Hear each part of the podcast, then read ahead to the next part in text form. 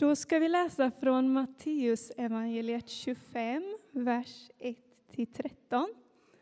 Eh, det är sidan 700 i de röda biblarna.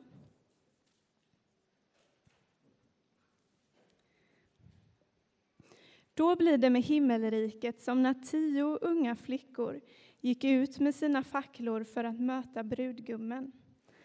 Fem av dem var oförståndiga och fem var kloka. De oförståndiga hade tagit med sig facklorna men inte någon olja till dem. De kloka hade med sig både oljekrukor och facklor. När brudgummen dröjde blev alla dåsiga och föll i sömn. Vid midnatt hördes ett rop. Brudgummen är här, kom ut och möt honom. Då vaknade alla flickorna och gjorde i ordning sina facklor. De oförståndiga sa till de kloka, ge oss av er olja, våra facklor slocknar. De kloka svarade, den kan aldrig räcka både till oss och till er. Gå istället och köp hos dem som säljer olja. Men medan de var borta och köpte kom brudgummen. De som stod färdiga följde med honom in till bröllopsfesten och porten stängdes. Efter en stund kom de andra flickorna och ropade Herre, Herre, öppna för oss. Men han svarade Sannerligen, jag känner er inte. Håll er därför vakna. Ni vet inte när dagen eller timmen är inne. Så lyder det heliga evangeliet.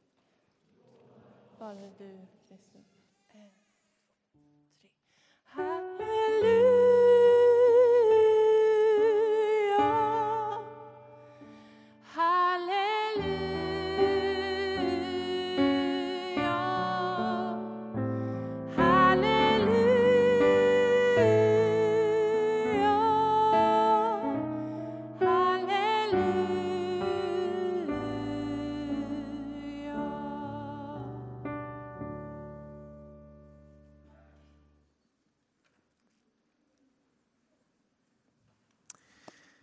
Ja, vad betyder den här texten?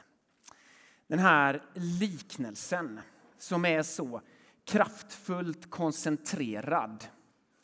Den påminner närmast om det som idag kallas för meme. Någon som vet vad ett meme är? Jag tittar på er, precis, ni nickar. Eh, det kan finnas någon som inte vet vad ett meme är. Ett meme är som ett, liksom ett kärnfullt ordspråk nästan Eh, som kombineras med en bild ofta, eller en liten eh, rörlig bild och så färdas det runt på internet. För att det fångar något centralt.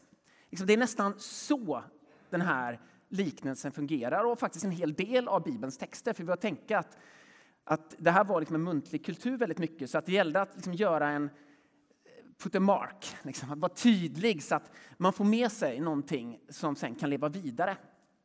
Och om Jesus hade funnits idag, eller vi tror att han finns idag. ja, all right. Hur många minuter tog det?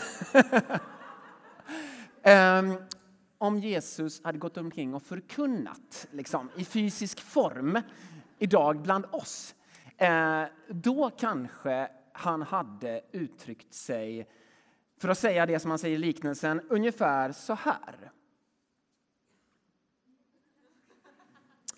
You had one job.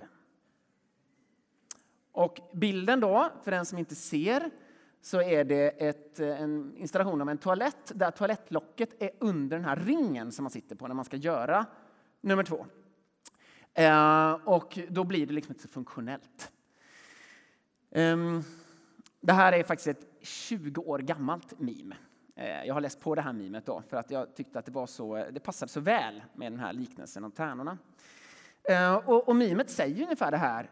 Var fokuserad. Slarva inte bort din uppgift.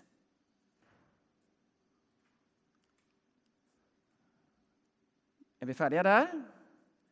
Vi skulle kunna vara färdiga där. Problemet är bara att den här mimet och den här liknelsen som Jesus ger kan tolkas på två olika sätt åtminstone. Och det ena sättet, menar jag, är fel. Det andra menar jag är rätt. Och det är lite allvarligt. Vi kan kalla det första sättet att tolka den här liknelsen på för, eh, om du hoppar fram lite där, jag hade några fler sådana här memes. Eh, eh, ja, ni, kan, ni kan leta efter detta. Jag gick loss lite så här. Eh, där har vi ett mjölkpaket som blir fel. Ja. Ehm, men om vi, om vi tar eh, eh, vad jag vill kalla den första liknelsen för då. Vi skulle kunna kalla den helt random för Left behind. Med lös koppling till bokserien och filmserien. Det är ingen liksom, vetenskaplig beteckning det här på den första liknelsen. Men med det här sättet att läsa liknelsen på, då blir Gud en person som har koll på dig, liksom tittar över axeln och liksom protokollför på distans det är svårt att ta sig vidare. Precis, detta blir Gud. Och ditt ansvar, det är nästan oöverskådligt. Enormt. Ditt uppdrag, det är svårt, riskabelt. Och nästa, målet, är nästan ouppnåeligt. Och sen, den stängda dörren säger någonting om Gud. Sån här är Gud. Han kanske inte kommer känna igen dig, för han är väldigt noga. Och din inre stämning, ja, hur blir den av det här? Ständig ångest, lite dåligt samvete hela tiden, ständigt otillräcklig, rädd. Känner du igen det?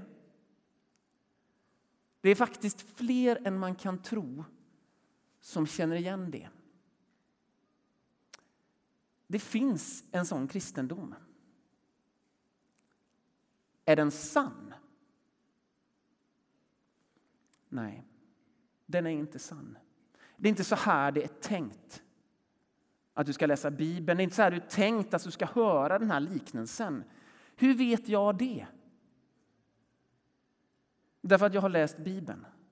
Och I det här fallet så har jag läst två kapitel innan den här liknelsen. Vad säger Jesus där? Där har han ett helt kapitel där han skäller ut de som hade den här teologin. De kallades för fariseerna.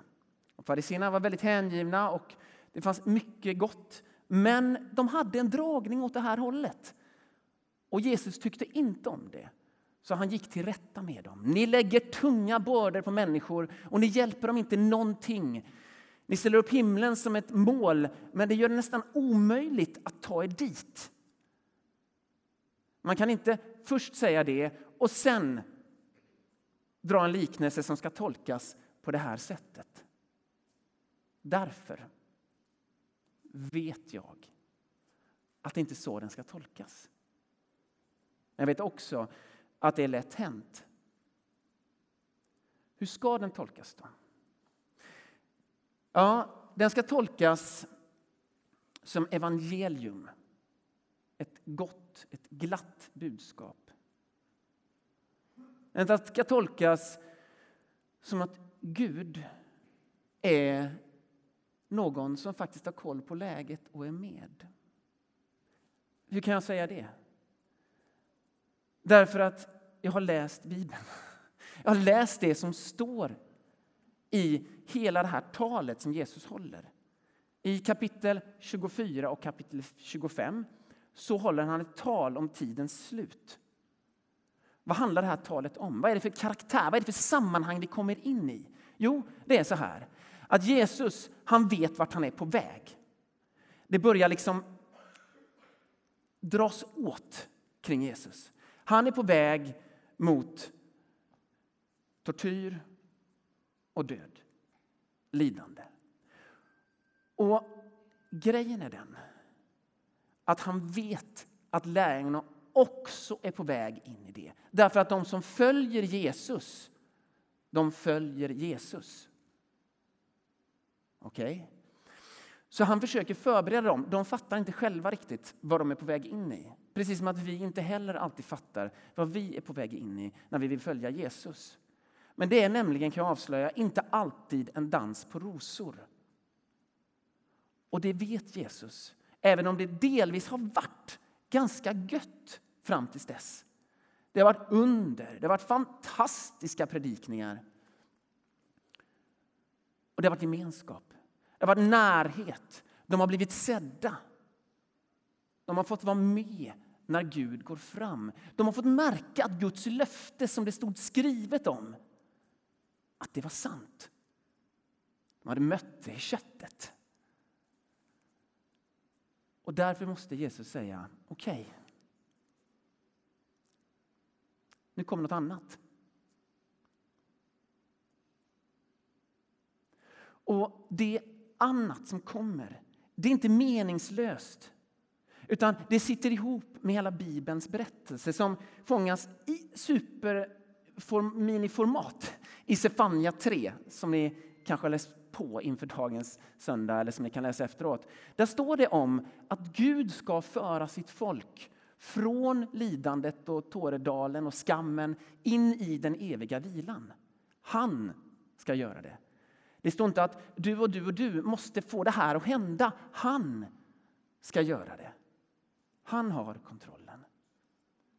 Men på vägen dit så blir det tufft. Prövningens stund. Och Det förändrar hela liknelsen. Jesus står inte på håll som en slags magister och liksom, ja, nu ska vi se om du klarar det här.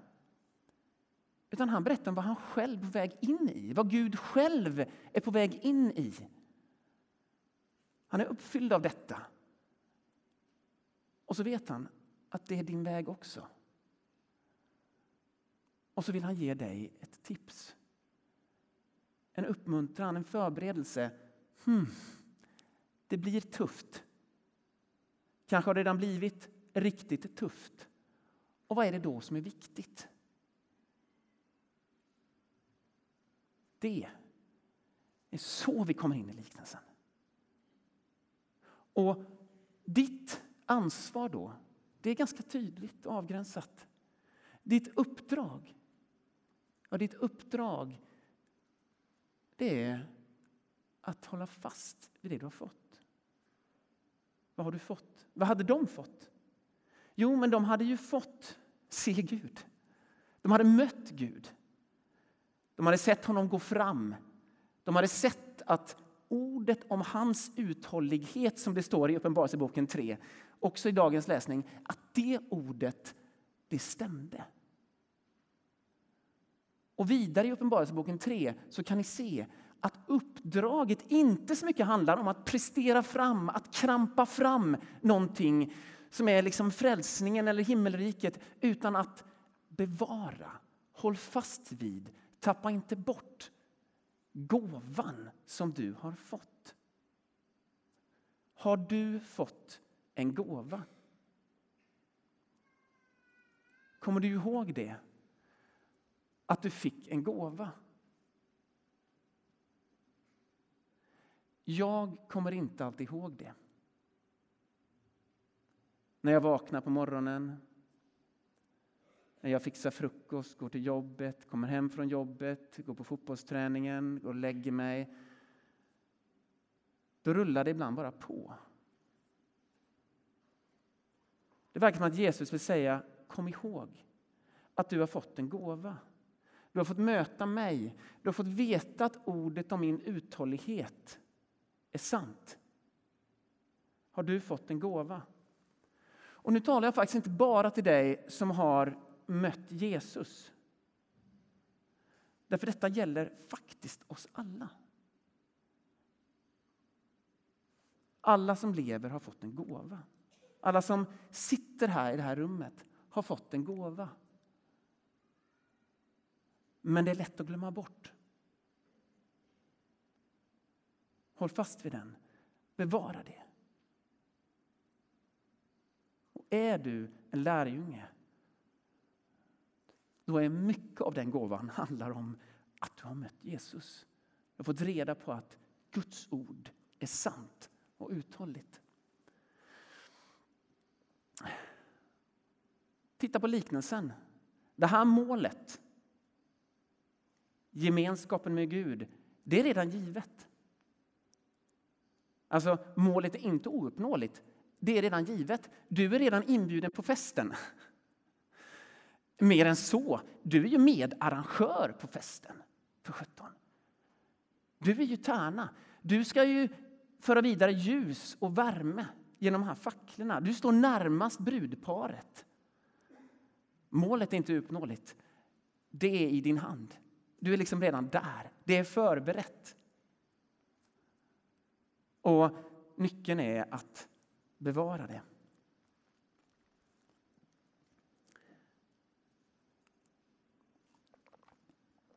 Det här fångas egentligen helt lysande av en psalmdiktare som heter Lina Sandellberg. Och den som vill, bara för att få känslan för hur jag tycker och tror att vi ska läsa den här liknelsen får gärna följa med. Lite försiktigt. Hjälp mig då att vila tryggt och stilla blott vid dina löften, Herre kär. Ej min tro och ej den tröst förspilla som i ordet mig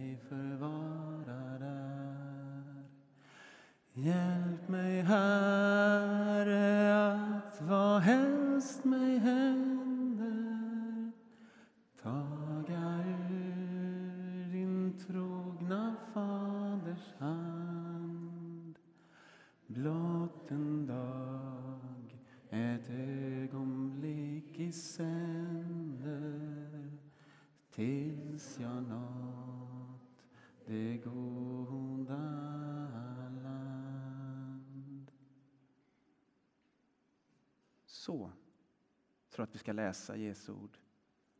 Och då är vi också redo att ta oss an det som är svårast i den här liknelsen. Det vi gärna skippar förbi. Det som också leder oss in i en slags left behind-ångest. Den stängda dörren. Varför finns det med där? Är det för att säga att sån här är Gud? Det gäller att passa in i hans plan, i hans himmelrike. Jag tror inte det. Jag tror att det måste finnas med. På samma sätt som du i en relation ibland måste få någon som säger Du, vi behöver prata. Det här funkar inte. Det här håller inte. Har du fått ett sånt samtal någon gång? Vad är det som händer med dig när du får ett sånt samtal? Plötsligt så inser du vad du har. Därför att du kan förlora det. Du inser att det här ska jag inte ta för givet. Jag ska inte bli blasé. Det ska inte bara rulla på. Jag har fått någonting.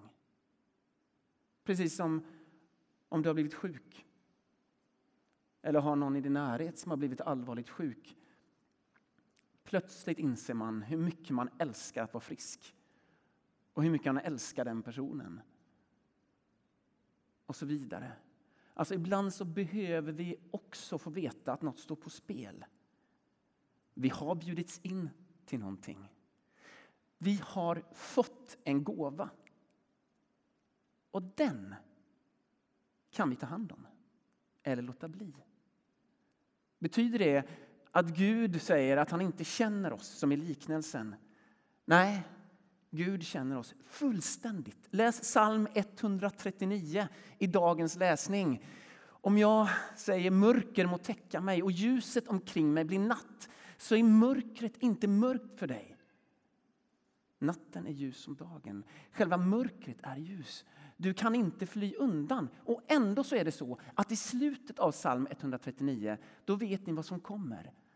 Ransaka mig, Gud, och känn mina tankar. Pröva mig och känn min oro. Se om min väg för bort från dig och led mig på den eviga vägen. Så stor är din värdighet, vår värdighet, att vi kan gå bort från Gud. Att vi kan säga nej till gåvan, att vi kan låta bli att bevara det vi har fått.